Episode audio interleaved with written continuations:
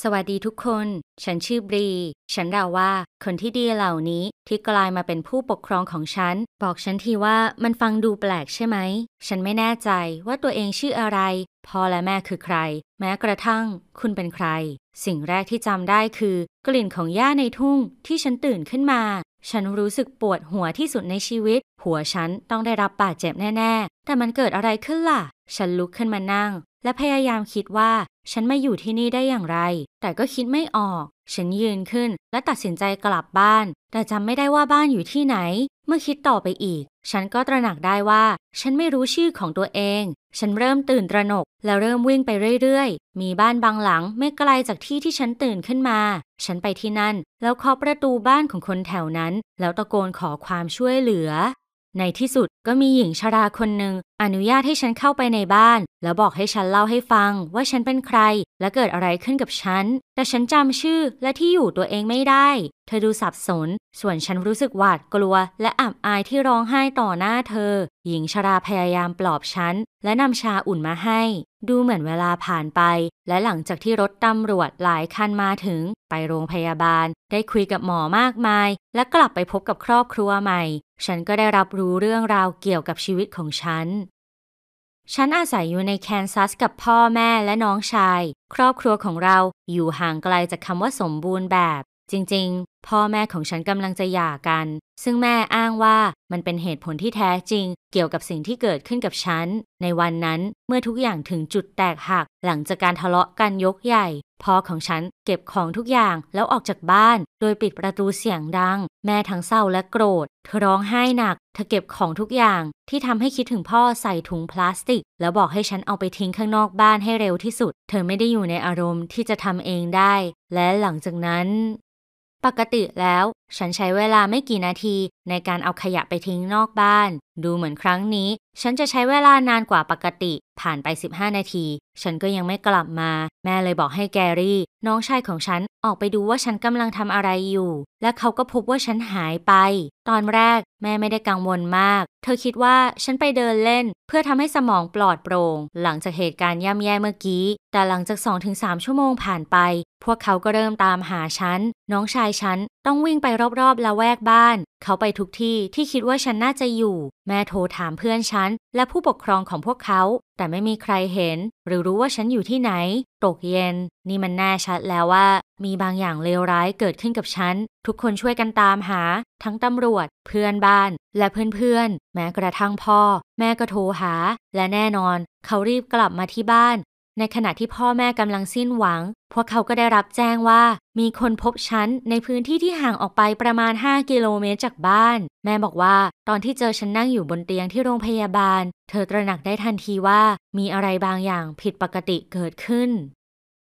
ฉันยังจำการพบกันครั้งนั้นได้ตอนนั้นฉันพยายามเรียบเรียงความคิดและดึงความทรงจำกลับมาจากนั้นฉันเห็นผู้หญิงที่กำลังร้องไห้คนหนึ่งวิ่งมาหาเธอกอดฉันแล้วพูดชื่อฉันหลายรอบมากบรีมันเป็นเรื่องที่น่างงมากฉันไม่รู้สึกอะไรเลยผู้คนที่เรียกตัวเองว่าพ่อแม่ของฉันเป็นคนที่ฉันไม่รู้จักเลยซึ่งทำให้พวกเขาทรมานสุดๆแต่จิตแพทย์และนักประสาทวิทยาได้บอกว่าอาการของฉันมีแนวโน้มไปในทางที่ดีขึ้นถึงแม้นี่จะเป็นการพูดแบบไม่เต็มปากเต็มคำก็ตามแต่จะเกิดอะไรขึ้นล่ะฉันกลับไปบ้านแล้วเริ่มต้นใหม่ฉันสำรวจภายในบ้านห้องของฉันมองดูข้าวของรูปภาพและโซเชียลมีเดียฉันอ่านข้อความที่คุยกับเพื่อนพยายามกู้ความทรงจำกลับมาแต่ดูเหมือนฉันกำลังอ่านเรื่องราวชีวิตของอีกคนนึงมันแปลกมากที่ต้องเรียนรู้ว่าตัวเองเคยเป็นคนยังไงเคยสนใจและคิดอะไรบ้าง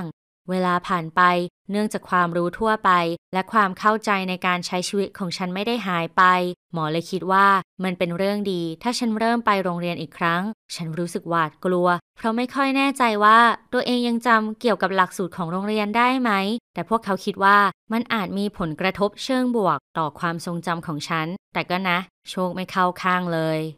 ทุกคนในโรงเรียนรับรู้เรื่องราวของฉันกลับกลายเป็นว่าฉันเป็นคนดังในโรงเรียนหรืออะไรทำนองนั้น นี่เป็นฝันร้ายชัดๆฉันรู้สึกถึงดวงตานับร้อยที่จับจ้องมาทุกๆครั้งที่ฉันเดินในโถงกลางแม้ฉันจะสามารถทำโจทย์สมการคณิตศาสตร์ได้แต่ฉันไม่สามารถจำตารางสูตรคูณหรือสะกดคำได้เลยเพื่อนร่วมชั้นต่างซุบซิบโดยไม่ทำให้ฉันรู้ทันใดนั้นมีผู้ชายคนหนึ่งเดินมาหาฉันแล้วถามว่าเธอจะหลอกพวกเราทำไมบรีบอกความจริงพวกเราเถอะพวกเขารู้จักฉันแต่ฉันไม่รู้จักพวกเขาฉันเลยตกใจ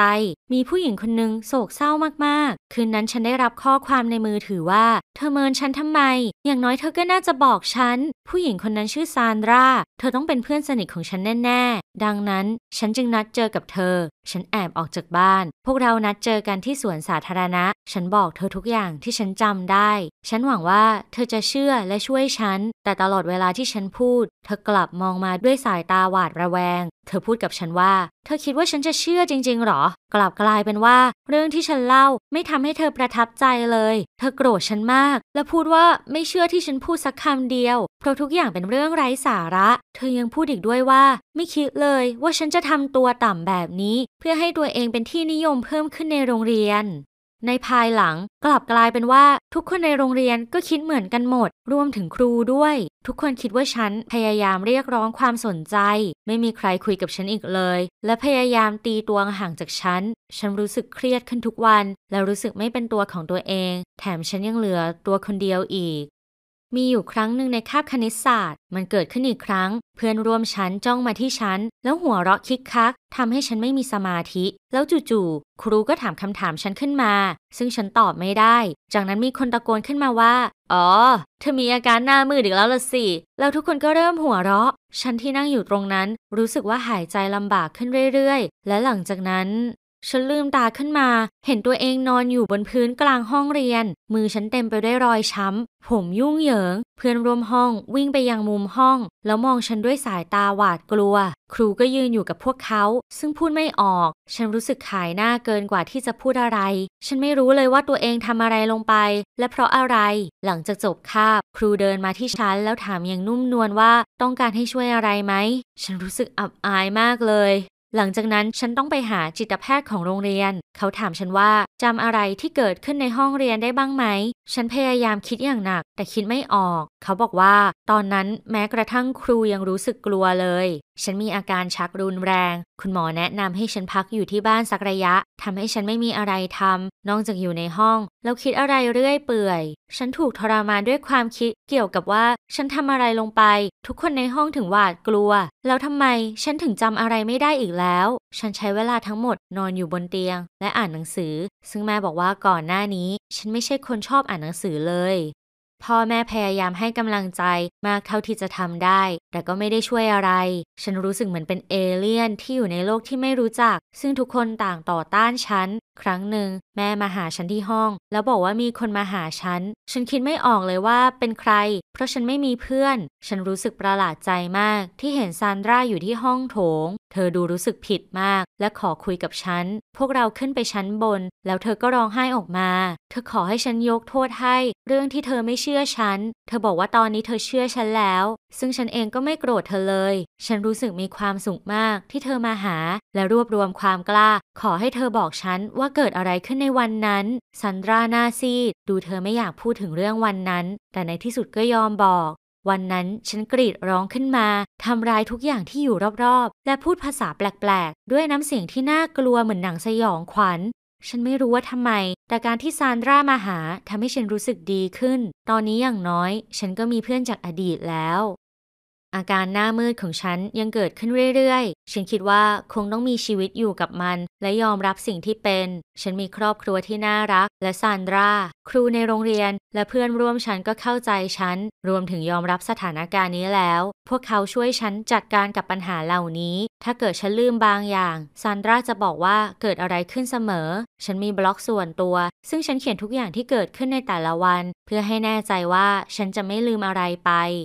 ส่วนพ่อแม่ของฉันแน่นอนว่าพวกเขากำลังมีความทุกข์และคำว่าหย่าร้างก็ไม่เคยถูกพูดถึงอีกมันน่าเศร้าที่พวกเขาแบ่งปันความโศกเศร้าไม่ใช่ความรักต่อกันซึ่งนำพวกเขากลับมาอยู่ด้วยกันและมันเป็นอะไรที่เศร้าสำหรับฉันที่ไม่สามารถรู้สึกได้ถึงความสุขที่แท้จริงของการเจอกันอีกครั้งเพราะฉันไม่มีความทรงจำที่อบอุ่นเกี่ยวกับวัยเด็กของฉันอีกแล้วหวังว่าฉันจะจำได้แม่บอกว่าพ่อเป็นทุกอย่างสำหรับฉันเสมอแต่ความจำทุกอย่างของฉันถูกทำลายไปก็นะฉันไม่ยอมแพ้ง่ายๆหรอกและสักวันหนึ่งฉันจะผ่านมันไปได้หวังว่าคุณจะไม่เคยเจอประสบการณ์แบบนี้นะบอกให้ฉันรู้หน่อยสิว่าเรื่องของฉันกินใจคุณบ้างไหมฉันยินดีรับฟังทุกความคิดเห็นและขอบคุณที่รับฟังนะบรี